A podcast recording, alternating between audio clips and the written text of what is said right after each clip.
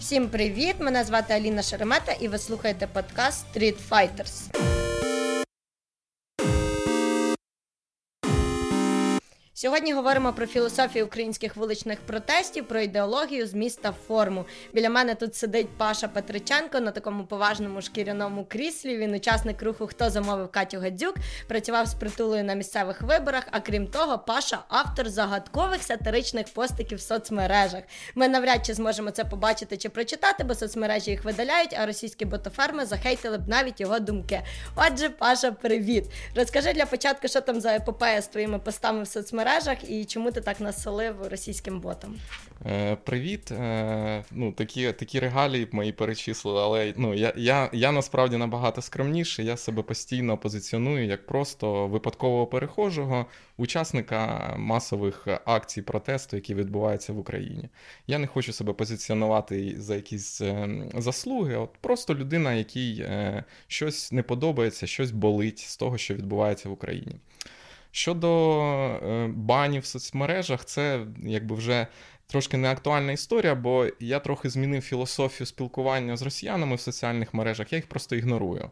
Але декілька років тому це була доволі гучна історія, коли е, рухнув е, російський літак з пасажирами, і там е, у нас в цей час було загострення на фронті. Е, росіяни вбивали наших солдат, і, і якби ну е, це просто була накипівша реакція. Яка на меті мала спровокувати росіян на якийсь хейт в нашу сторону, ну тобто показувати, що між нами дійсно йде війна не тільки на фронті, а й війна в соціальних мережах, війна думок. І тому я себе титрував як помічник Антона Геращенка, на той час радника міністра МВС. Досі нашого е, любого Арсена Авакова, і це викликало дуже широкий резонанс в Росії, тому що ну як це так, е, майже посадова особа сміється з е, ну, з загинувших росіян. І просто полетіла великі хвилі хейту. Мене мене показували мою сторінку по федеральним російським каналам, писали про мене в медіа, виходили колонки на комсомольській справді, що упирь виліз на піца кров'ю. Я з цього всього дуже сміявся, але, ну, на жаль, е, їхні якби активи. В соціальних мережах забанили мою першу сторінку в Твіттері. Е, я про неї дуже жалію, тому що Твіттер я веду як е, особистий щоденник ще там з часів е, Революції Гідності. Мені шкода, хотілося б деколи перечитати якісь свої думки, свої реакції. Тому тому так. Але ну, хейт цей поширювався і на мою родину, і на мою там сестру, яка жила за кордоном. Вони там вишукували, писали, робили всякі колажі. Але мене це мене це спішило, я ще більше провокував. Далі я себе перейменовував як депутата самопомочі. Вони ще це обмусолювали. Там Познер про мене писав і говорив. Ну, тобто, це була доволі цікава така операція інформаційна, яка ну, по суті не коштувала нічого. Єдине, єдине декілька твітів. А ти перестав так прикалуватися якраз через цей хейт, чи були якісь інші причини? Е, ну, Більше більше, більше я реагував просто на їхню реакцію, коли там особливо я запам'ятав, як е, один із е, активістів так званої ХНР Харківської Народної Республіки писав, що він мене знайде, він мене уб'є. Я йому відповідав, що типу, давай, приїжджай, писав йому адресу. Ну, Це виглядало для мене все таки смішно, і мені подобалось, що ми змогли спровокувати росіян, і якби якийсь широкий широкий загал людей в Росії зрозумів, що їх тут ну, е, щиро ненавидять із-за війни. Угу.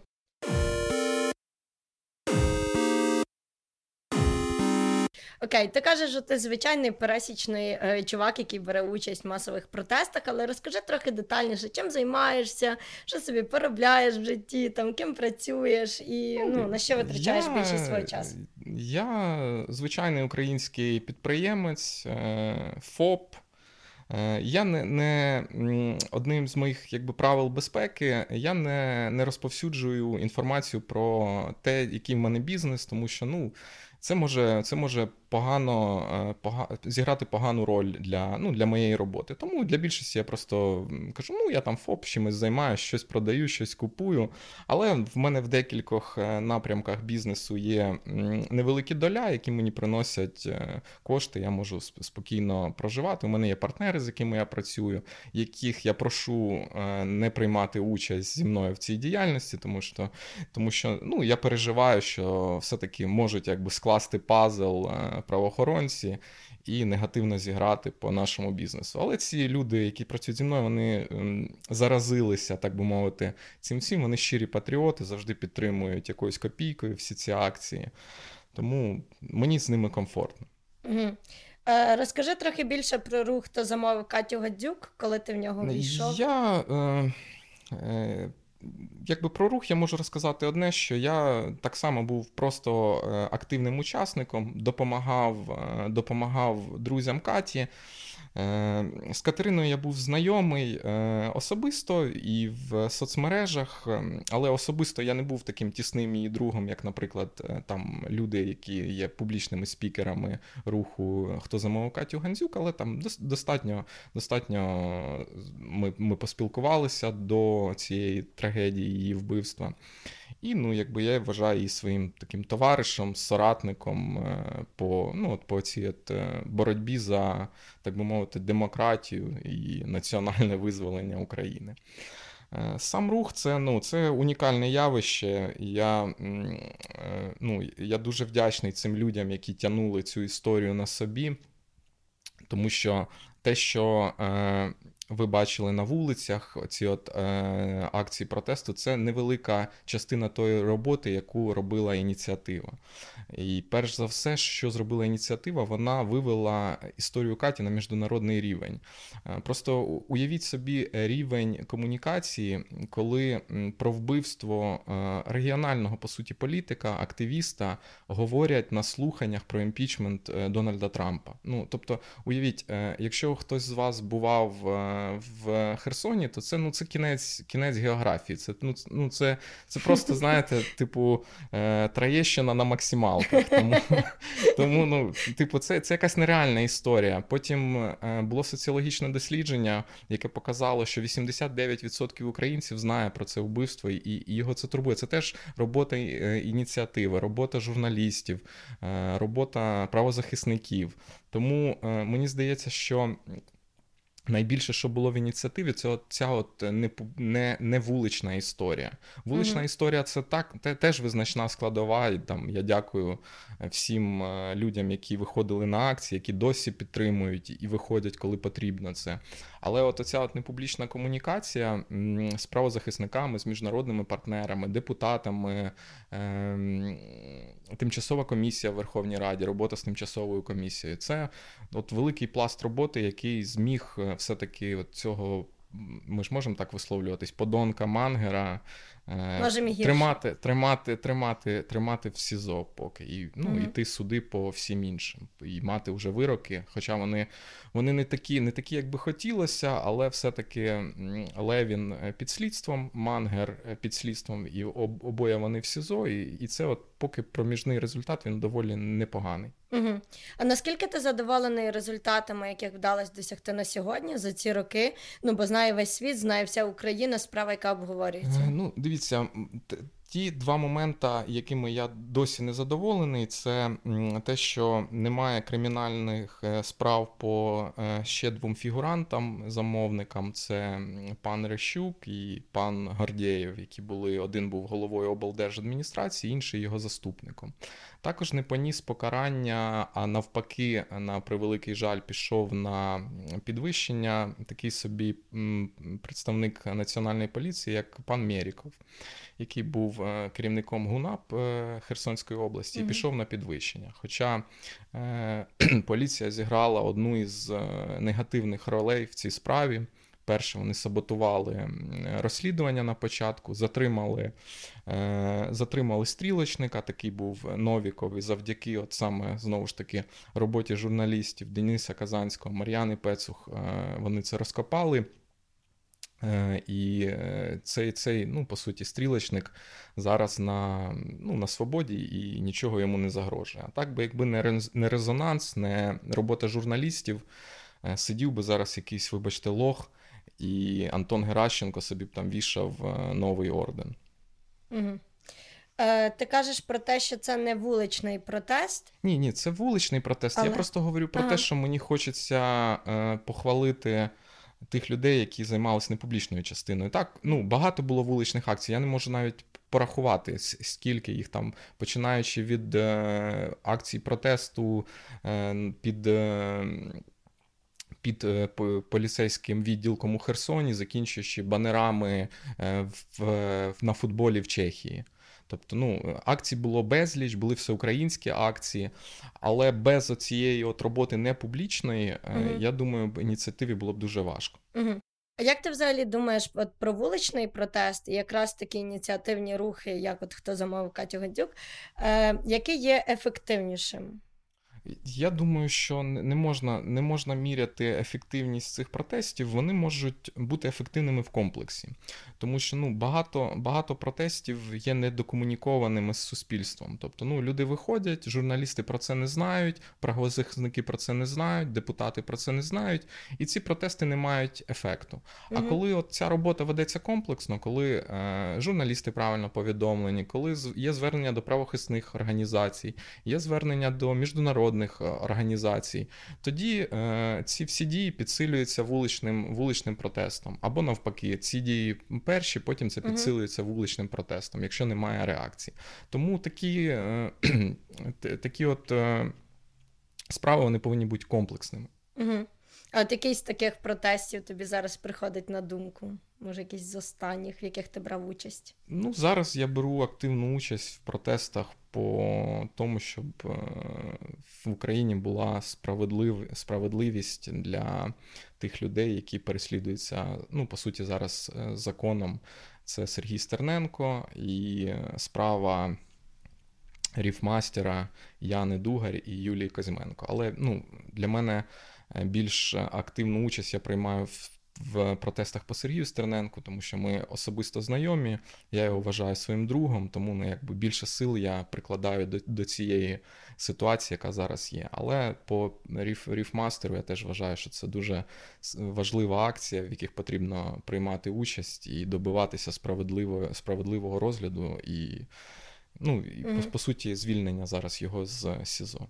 А коли в твоє життя прийшла ця активна громадянська позиція, що ти почав ходити на мітинги, акції протесту? Що це для тебе означає? взагалі? Ну, ви знаєте, якщо так брати, я якби з дитинства був е- політично стурбований. Мені здається, це притаманно для українців, коли ти дитина і дивишся. Так, так, дивишся телевізор, дивишся там свободу слова з Савіком Шустером.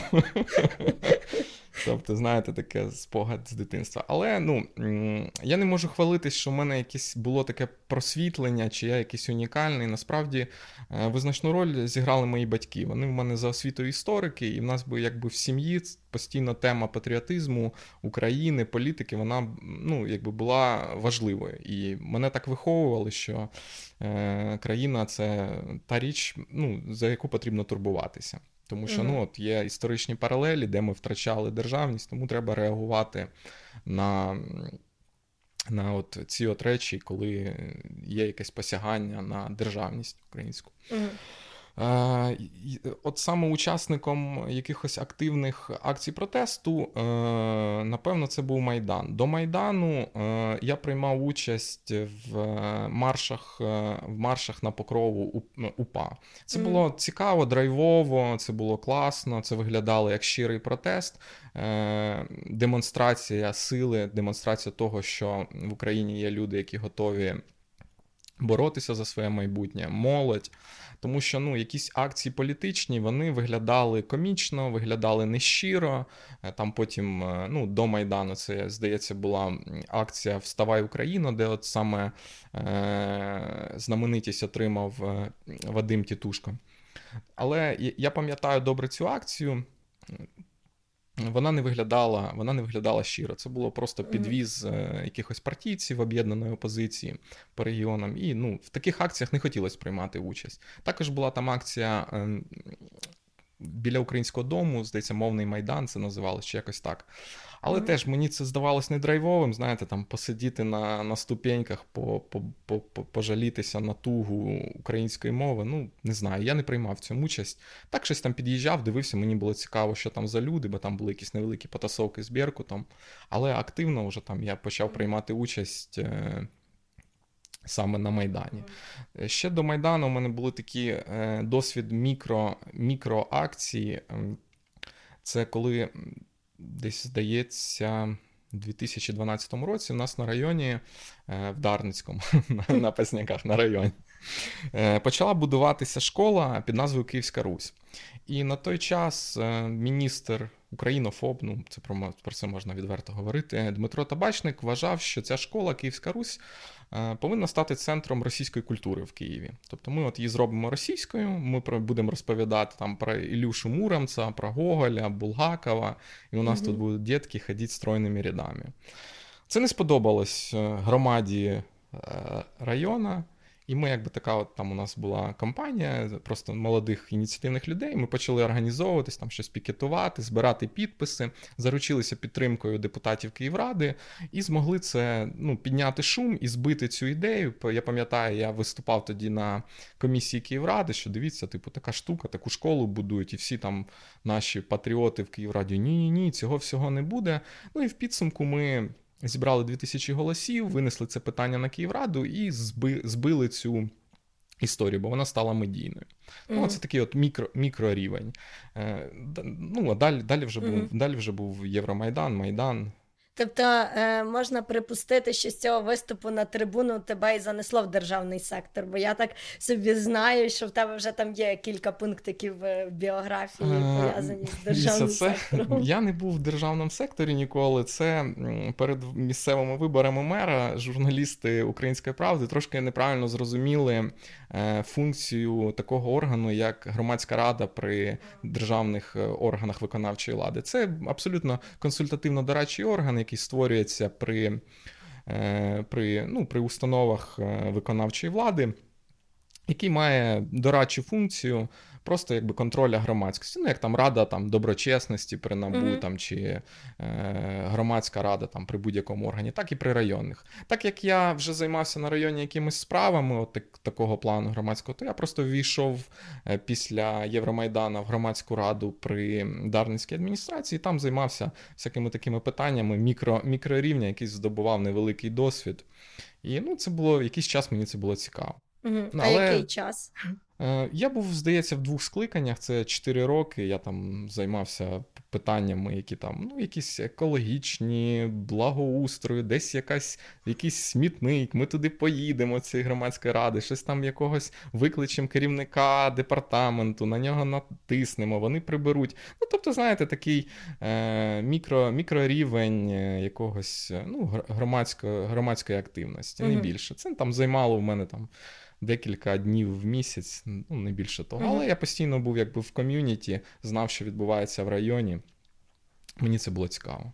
І які в тебе враження після спілкування зі всіма там чиновниками, урядовцями? У мене у мене насправді дуже дуже радикальне враження до всієї цієї системи. Я прибічник того, що потрібно ламати. Ну, Немає немає, немає сенсу вбудовуватись в цю систему. Вся система державної влади в Україні побудована для того. Щоб е, направляти якісь потоки е, фінансів на на якихось своїх афільованих підприємців або прямо в кишені урядовців, ну, урядовців, чиновників. Тобто mm. нам нам потрібно перебудовувати всю структуру, весь апарат. Ну, от Коли кажуть, ви молоді, ви не розумієте, вам треба повчитися. Е, Так, в тому і суть, що сама система побудована так що ти не в ній не можеш розібратися, якщо ти не є її частиною. І вон, ну, це якби замк, замкнуте коло. І оці mm-hmm. от молоді політики, які потрапляють, е, той, хто починає в... грати по цим правилам, той, той той, програє. Тому що ця система не побудована для розвитку країни. Ця система побудована для розвитку системи. Угу. Тому ну, в мене дуже негативне ставлення. Про молодих політиків, які потрапляють, ти співпрацював з притулею на місцевих виборах. От Розкажи про це, про нього, про свій досвід. Ну, е- Я співпрацював з притулою, але в мене є досвід. Е, це це не просто якась історія. У мене є досвід ще от е, після цієї історії з ініціативою в районі. Я почав співпрацювати з об'єднаною опозицією. На той час е, працював менеджером в штабі кандидата. І так, от в виборчі періоди я, в принципі, працюю або керівником там штабу, або довіреною особою кандидата, або там очолюю якийсь відділ в штабах партій чи кандидатів. Тому от, історія з притулою це моя була з ним робота під час виборів міського голови. Е, але Сергій мені дуже симпатизує як політик, тому е, ми і зараз продовжуємо ну, триматися разом, бути командою. Зараз ми не не співпрацюємо ніяк, тому що міжвиборчий період, але ми допомагаємо, там якісь ініціативи робимо, mm-hmm. кудись їздимо, щось робимо, плануємо. Тому це така от історія. Під час виборів е, було два два виборчих штаби. Один був партійний партії голос, і один був е, Сергія Притули як кандидата в мери. І я от був е, тою людиною, яка координувала цей невеликий штаб, і е, намагалась його якби одружувати з тим штабом партії, який був в партії голос. Тому от, ну, така от питання координації, ну і розуміння, куди ми біжимо, що ми робимо в цьому угу. маленькому штабі. Успішною була співпраця. Е, я вважаю дуже хорошим результатом при тих е, політичних обставинах, при тому, що Сергій балотувався саме від партії голос. Угу. Ну, я можу з вами поділитися інсайдом. Yes. При в липні 2020 року, коли ще Сергій не, не не не об'явив, що він йде від партії голос, в Києві в партії голос був 1% рейтингу. В Сергія було 11-12% як в самовисуванці, якщо він не заходить ну, типу, від е, від партії. Але така система виборів, що він повинен бути суб'єктом висування партії. І от при вході в кампанію е, від голосу в Сергія рейтинг падає, е, голос його мінусує, а голос виростає. Тому ну, я вважаю успішно те, що голос завів кандидатів в депутати в міську раду. Сергій набрав 8%, це хороший результат. При тих при тій кампанії короткій, яка була, uh при при тому суб'єкті висування, від якого він йшов, і при тому фінансуванні кампанії, яка була. uh Тому це непоганий результат. Плюс е, була така тенденція на цих виборах, е, що е, рейтинг рейтинг влади, який асоціюється з паном Зеленським, падає рейтинг місцевої влади е, росте, тому що вона здається стабільною, сильною на фоні коронавіруса. І тому ну, з цими з цими обставинами було важко боротися. Але все одно Сергій показав хороший результат, і в першу чергу, із-за того, що він викладувався на цій кампанії. Він провів 15 зустрічей в районах, mm-hmm. там по по 200-300 людей на них приходило. Ну, здобув великий досвід, який йому допоможе в подальшій політичній кар'єрі. Ти кажеш, що він тобі е, симпатизує як політик. Що саме в ньому подобається тобі особисто? От в його ну, дивіться, політичній позиції? Я я, бачу я бачу в ньому е, чітку е, патріотичну, демократичну позицію. Тобто для нього є е, червоні лінії, які він не переходить. Як, наприклад, от зараз історія з Бабиним Яром, де він чітко висловив свою позицію.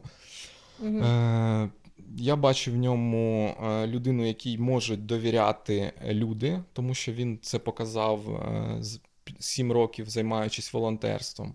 І бачу в ньому відданість справі, тому що, ну, е, зрозумійте, людина зірка. Сім років свого часу витрачає на те, щоб допомагати армії. Тобто ніхто, жоден так, такий відома людина в Україні mm-hmm. так не переймалася армією. Ну це це заслужує поваги. Угу. Ти згадав про Бабин Яр. Е, ти ж активно виступаєш проти цього проєкту, правильно? Розкажеш коротко про що він і чому ти так, проти? Так, дивіться, я я проти в першу чергу, тому що ем, меморіал такої трагедії великої не може бути приватним. Угу. Тобто, ну ми не знаємо, як буде в приватному проєкті реалізовуватись саме саме пам'ять про цих людей, яка буде ідеологія цього проєкту, чи буде вона правильна, чи буде вона прийнятна для суспільства. Е, і я вважаю, що в Україні повинна бути взагалі державна політика меморіалізації. Тобто, ну в Україні должна бути повинна бути комплексна програма, як ми е, відносимося от до до таких речей, mm-hmm. як ми будуємо свої меморіальні комплекси. А не так, що сьогодні декілька російських олігархів вирішило, що вони зроблять е, приватний меморіал на місці великої трагедії. Угу. От, власне, розкажи, а що вони вирішили? Як їх занесло в цей Бабин Яр? І Чому вони до цього Знаєте, взялись? Мені здається, що для них це в першу чергу історія publicity. Тобто, ну, ми зробимо проект, е, з яким ми можемо ходити по всьому світу і казати, що Фрідман Хан, е, Фрідман Хан, е, пан Фукс, великі великі меценати, які от не не російські олігархи, а ті люди, які побудували меморіал Холокосту. Mm-hmm. Це, Це, Це просто публічна для них історія. Чому чому це так важливо пану кличку? Ну, я вважаю, що для нього це теж історія, що він за чужі гроші побудує Е, великий комплекс, на якому теж зможе казати: от дивіться, ми в Києві побудували комплекс, плюс ну не не витративши угу. ніяких грошей з бюджету. Теж ну якби історія для паблісіті. Угу. А це в тебе якась, от це через щось особисте? Ти саме пішов от в цей е, в проблему меморіалу Бабин Яр? Бо так, ти ж я, не... я ну дивіться, я вважаю особисте це те, що російський капітал не повинен в Україні взагалі зараз існувати угу. в умовах війни. Це ну це для мене особисте.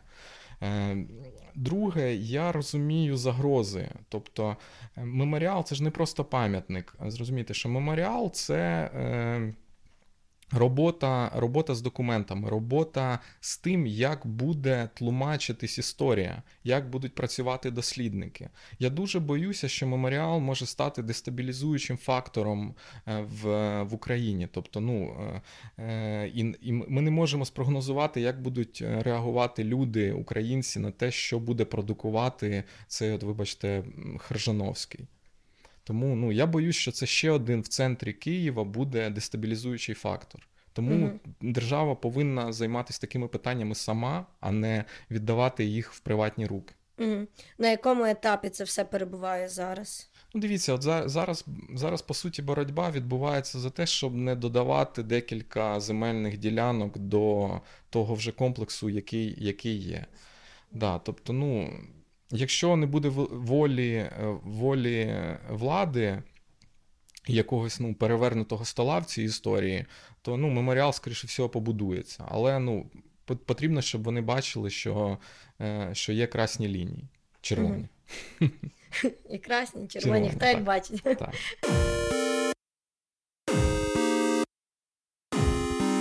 Окей, давай перейдемо до питання загалом українських протестів. Е, як ти їх бачиш? Чи бачиш ти їхню ефективність, чи достатньо в нас їх проводять? І так, і що ти взагалі думаєш про українські протести? Дивіться, е, що я думаю про українські протести? Е, я б їх поділив би на дві на дві от такі от великі течії. Це креативні акції протесту і реакційні акції протесту. Креативні акції протесту відбуваються тоді, коли верхи можуть, а низи чогось дуже хочуть. І тоді ну, це нормальна історія. Mm-hmm. Влада не все може помічати, е, не на всі проблеми звертати увагу. І тоді громадянське суспільство, умовно кажучи, приносить якесь опудало, приносить там хутро і каже: дивіться, давайте якийсь приймемо закон, щоб трошки менше е, виготовлювалося цього хутра. Чи приходять mm-hmm. там в противогазах і кажуть: ну дивіться, типу, є завод енергія, давайте міняти в ньому фільтри, тому що люди там на лівому березі Києва задихаються. Це нормально. От є, типу, інфопривід, ми там приходимо, креативно оперативно все це проводимо, і влада реагує. Тоді це нормальна історія. Е, інші це от реакційні акції протесту. Тут тут це погана історія. Це історія, коли влада або робить злочин, або робить помилку. Угу. І тоді суспільству не потрібен креатив. Тоді суспільство виходить на вулицю і реагує. Е, це от е, навіть якщо я дуже не люблю історичні паралелі, але відмотаємо трошки назад, щоб не на цьому, що зараз відбувається, показати. От, умовно кажучи, Євромайдан до 1 грудня це була креативна акція протесту. Uh-huh. Там люди виходили з ліхтариками, з плакатами. А коли людей побили, це був злочин влади. І була реакція. І реакція це те, що було потім мільйон на Майдані, і е, напад на поліцію, Беркут, е, що там ще стояло, я не пам'ятаю, пожежників на банковій. Оце от реакція. Це, е, Це тоді, коли влада робить злочин. Зараз у нас відбувається та сама ситуація. У нас є реакція на дві речі.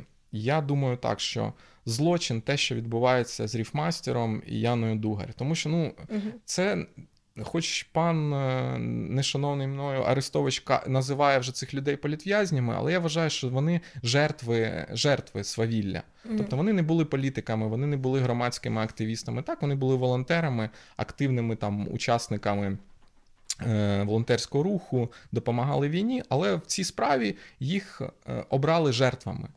І зараз люди заступаються за жертв, по суті. Mm-hmm. А справа Стерненка е, це помилка, тому що Сергій він е, суб'єкт. Ну тобто він е, громадський активіст, достатньо відомий, угу.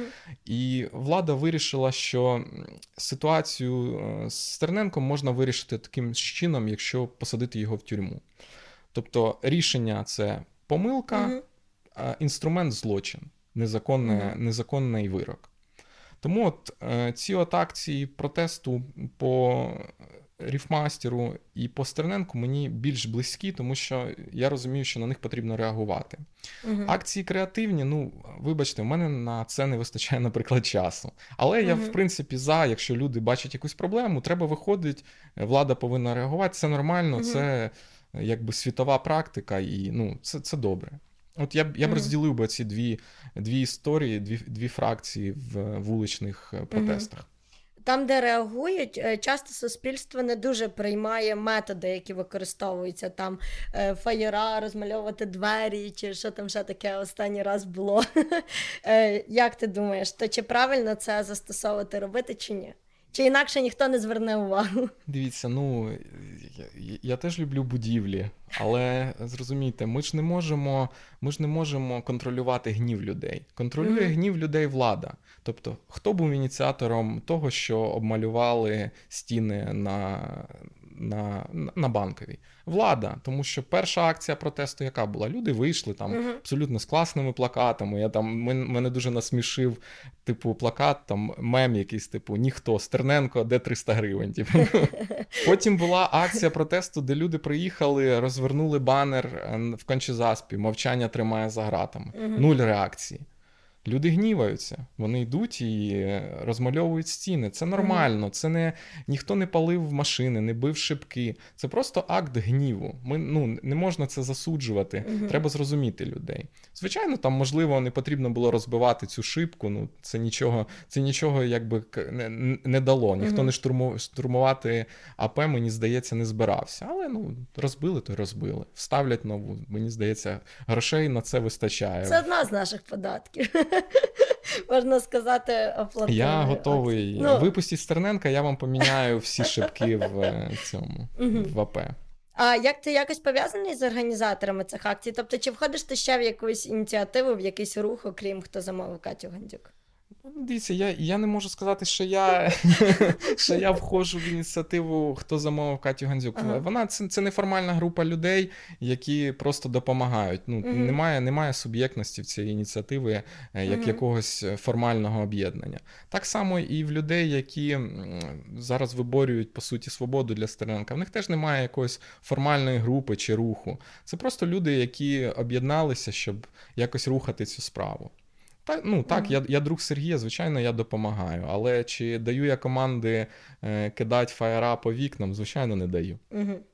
Е, ну, Мені здавалося, що там ніхто і не дає таких ні, команд. Ні, не... Це це, це гнів. Просто реакція Це це гнів, так. людей так, це на те, що відбувається. Так, ну, Це це, це реакція реакція mm-hmm. на беззаконня. Як ти думаєш, чи ефективні вони, окрім того, що офіс президента стурбований, Арсен Борисович зреагував, е, чи дають вони ще якісь результати? окрім Дивіться, я, я, я вважаю, що ця акція була гіперефективною. Про неї говорили. Ну, якщо я не помиляюсь, 10 днів. Вона була на двох топ-ток-шоу. Це не історія про виборчу кампанію, де треба сподобатися всім. Це історія про те, що про цю проблему почули. Mm-hmm. І, здається, про неї почули, а тим паче ще й побачили. Е, Історія Стерненка вона не може бути апріорі широкою, тому що ну, е, це не історія про тарифи, це не історія про там, я я не знаю, пенсії. Це історія от широка, коли людина боролася і її закрили по суті за її діяльність. Тому те, що те, що ця акція розширила розширила, розширила історію, показала показала резонанс, ну, вона, мені здається, максимально успішна. Угу. Ще тут е, схований такий, знаєте, привіт для влади в тому, що вони говорять: от, дивіться, вони нашкодили Стерненку, тепер його точно посадять. І цими словами такі йолопи, як Арестович, вони розписуються над тим, що суд може бути упередженим. Угу. Немає значення, що відбувалося на банковій для судового рішення. Mm-hmm. Абсолютно ніякого значення. Якщо ви е, це комунікуєте, значить ви вже упереджені. Це є політичний тиск і політична розправа. Тобто, ну, якщо вони зараз його в апеляції не випустять, це буде означати те, що е, от дивіться, ми помстились за протест.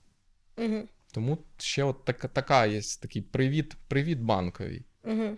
От, будучи на протестах, то стає зрозуміло, що хтось виходить конкретно за Стерненка, а хтось виходить проти системи, яка це робить. Так, завжди. Як тобі здається, по по відсотках, я не знаю наскільки. Ну, знаєте, я не можу я не можу, mm. я не можу міряти якусь соціологію, але те, що я бачу по дослідженням, Стерненко дуже популярний, е, популярний вже громадський діяч. Mm-hmm. Тому велика кількість, особливо молоді, яку я бачу на акціях, вона виходить особисто за те, що закрили їхнього блогера.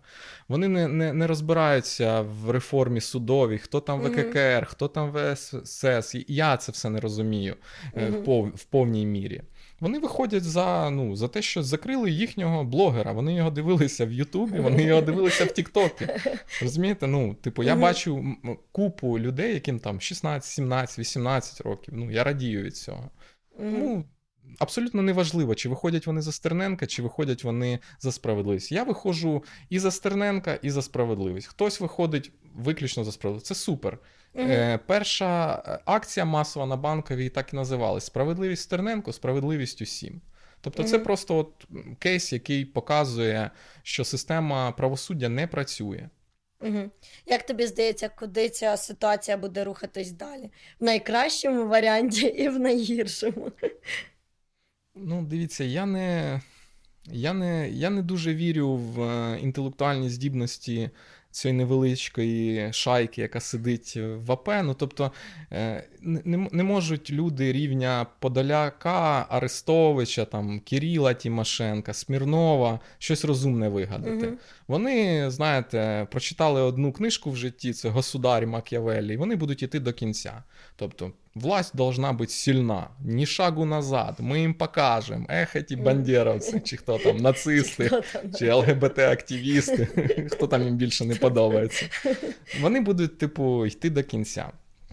Е, Якщо раптом станеться, що їм хтось розумний підкаже, що треба якась деескалація конфлікту, треба якийсь діалог, то звичайно вони повинні організувати нормальний судовий розгляд апеляції. І в апеляції, ну там об'єктивно, я за освітою юрист, е, я об'єктивно не практикуючий, бачу, ну що це повна лажа. Не може будуватися, е, не можуть людині давати сім років просто за покази якогось, вибачте, терпіли, як це як це кажуть. Ну не може. Він повинен бути звільнений. Плюс у нього є запобіжний захід е, поруки по іншій справі, і він не може зараз від, знаходитись в СІЗО. Це тобто, ну, беззаконня. Тому, якщо щось там станеться, може якийсь там у них хто там адекватний, Данілов зараз здається адекватний, чи може хтось там підкаже з-за кордону, що ну де де ескалуйте, випустіть mm-hmm. і далі сідайте за стіл переговорів, думайте над судовою реформою, думайте, як зменшити вплив таких постатей, як Портнов, на судову систему. Це, типу, класний був би варіант. Я б ну я, я, я був би дуже задоволений.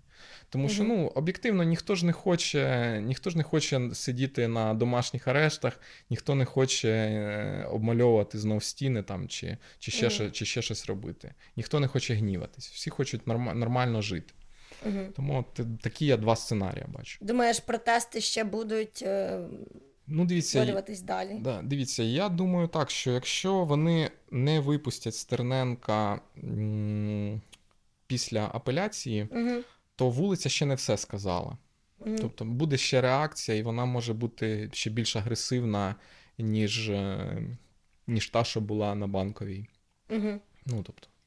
Слухай, в мене тут написано вже, знаєш, оце Паша, дякую, давай підсумуємо. Я вже щось не не дуже хочу йти по цьому сценарію, але все ж таки написано українські протести через призму власного досвіду, минуле сьогодення, майбутнє. Ти, в принципі, вже про це розказав. Як ти бачиш протести, які тобі більш симпатизують, на які в тебе не дуже вистачає часу. Е, Як ти думаєш, якщо порівняти навіть з після е, Майдану, як виглядали протести, як вони виглядають зараз. Е, Як ти думаєш, чи збільшиться їхня кількість в майбутньому, чи все ж таки люди вже розчаруються в тому, що скільки ми можемо виходити, скільки ми можемо протестувати, якщо не дуже реагують?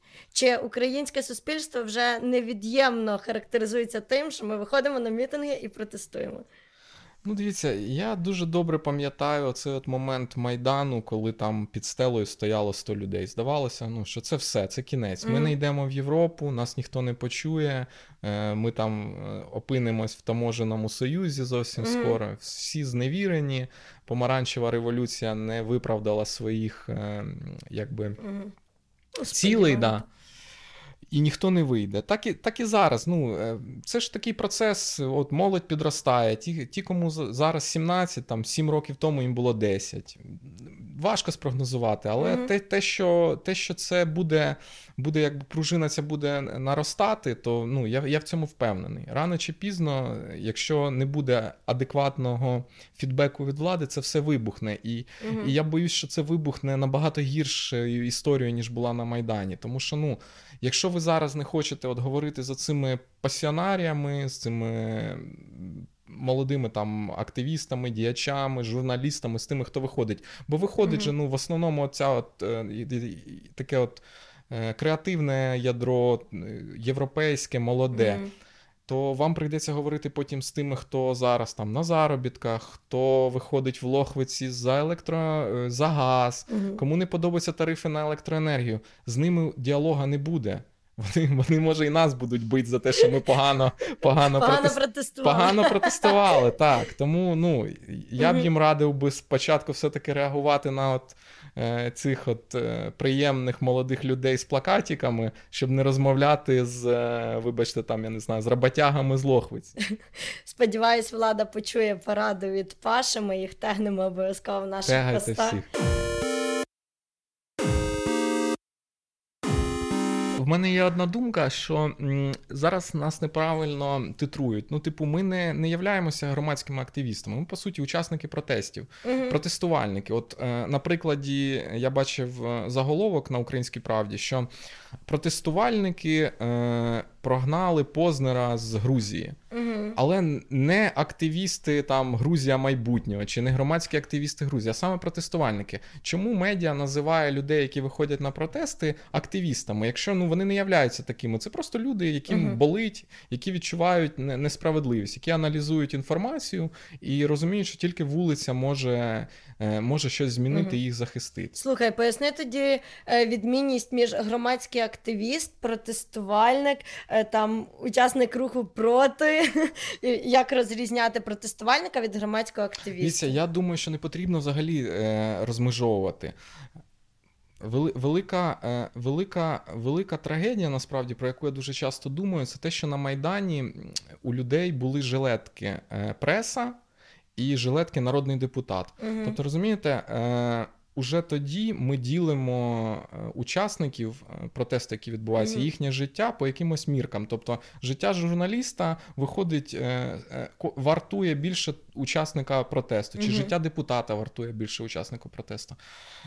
Не існує ніякого громадського активіста до моменту, поки влада не робить помилок або злочинів. Mm-hmm. Існує просто людина, яка не задоволена тим, що відбувається, і вона виходить на вулицю. Вона від цього не стає громадським активістом вона стає учасником протесту. Її mm-hmm. життя дорівнює такому ж самому життю якогось, ну умовно кажучи, е, людини, яка вузько і професійно займається громадськими справами. Ну тобто, типу, там mm-hmm. керівника там чесно, там чи там е, керівника опори. Це ж громадські mm-hmm. ініціативи, громадські ініціативи, але вони займаються вузькими вузькими питаннями там виборчої реформи, там чи контролю за виборами, там чи центр протидії корупції Віталія Шибуніна, який займається по суті корупції. Так, це громадські, от це, це лідери громадських ініціатив, громадських організацій. Їх можна назвати громадськими діячами, громадськими активістами. Але коли вони виходять на вулицю, вони стають учасниками протесту, такими ж самими, як учасник протесту, який приїхав з броварів, таким самим, як журналіст, який прийшов на цю акцію.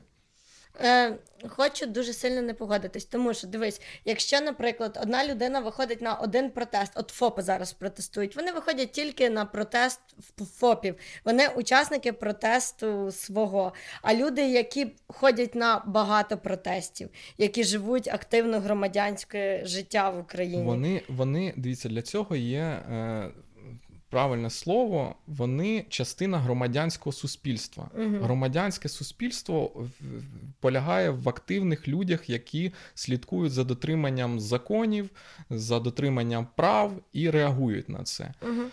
Е, чи можна називати людей, які е, виходять е, за права ФОПів? Я теж думаю, що це частина якась невелика громадянського суспільства. Але ну, ці ці акції протесту вони дуже часто маргіналізовані, тому що вони ну, вони фінансуються якоюсь зацікавленою політичною стороною. Mm-hmm. Навіть акція за ФОПів. Тобто, ну ну я бачу штучність цього протесту, uh-huh. я бачу, як він висвітлюється в медіа. Тобто, ну я як ФОП не можу підтримати це. Хоча uh-huh. там багато багато. Е, їхніх ідей, ініціатив, які в принципі можна було б підтримати. Але mm-hmm. штучність цього протесту, те, як це висвітлюється в медіа, хто там спікери, mm-hmm. це це виявляє якесь у мене відторження. Угу. Ти знаєш щось про протести ФОПів більше, ніж ми. Розкажи. нам. Ну, я я, слідкую, я я слідкував, як вони висвітлювалися, як механіка цих протестів. Тобто, ну, угу. я, як людина, яка займається виборами, я бачу, що це ну, є підвіз, є штучно організовані, є люди, які постійно там е, на Майдані чергують з цими прапорами. Ну, Це це, не це не, не живий протест. Угу. Це протест ну, політтехнологічний. Угу. Зараз буде в стилі конспірології, то кому це вигідно? Та ви знаєте, що зараз вигідно ну, просто качати. Хто зараз хто зараз не при владі, тому вигідно качати угу. тих, тих, хто при владі. Ну, тобто, угу. Я бачив, що протест по ФОПам висвітлювався дуже активно каналами Медведчука. Тобто, ну, для мене для, для мене стає зрозумілим, що якийсь, можливо, це не не головний акціонер mm-hmm. цих протестів, але майданчик для висвітлення цих протестів він їм надавав. Mm-hmm. Тобто, ну йому можливо, це просто інтереси збігаються. Що зараз ми трошки покачаємо тут на стороні ФОПів. Mm-hmm. Плюс, ну, е, е, велика велика частина історії по цим ФОПам в тому, що є великі обнальні центри, які працюють через саме ФОПів. І, ну, типу, зміни законодавства дуже їм перекривають е, якби дихання. Тому mm-hmm. великі обнальні центри можуть собі дозволити. Підтримувати якісь протести. Uh-huh. Але те, що там дуже багато щирих і нормальних людей, я в цьому впевнений. Тому що ну, ФОПам важко. Ми, як ФОПи, це знаємо. Е, окей, чи можеш ти підсумувати то якийсь, якийсь такий, знаєш, портрет українського учасника протестів і кому їх варто боятися? Я б я б дав би пораду. Я б дав би пораду, е, будуйте ком'юніті, спілкуйтеся між собою, е, дружіть з журналістами, дружіть між собою. Це вам допоможе. Створюйте чатики, координуйтесь, вам тоді буде набагато легше. Майте свого адвоката, майте своїх юристів, майте своїх дизайнерів, і тоді ви зможете робити протести самі. Дякую. Дякую Я думаю, все.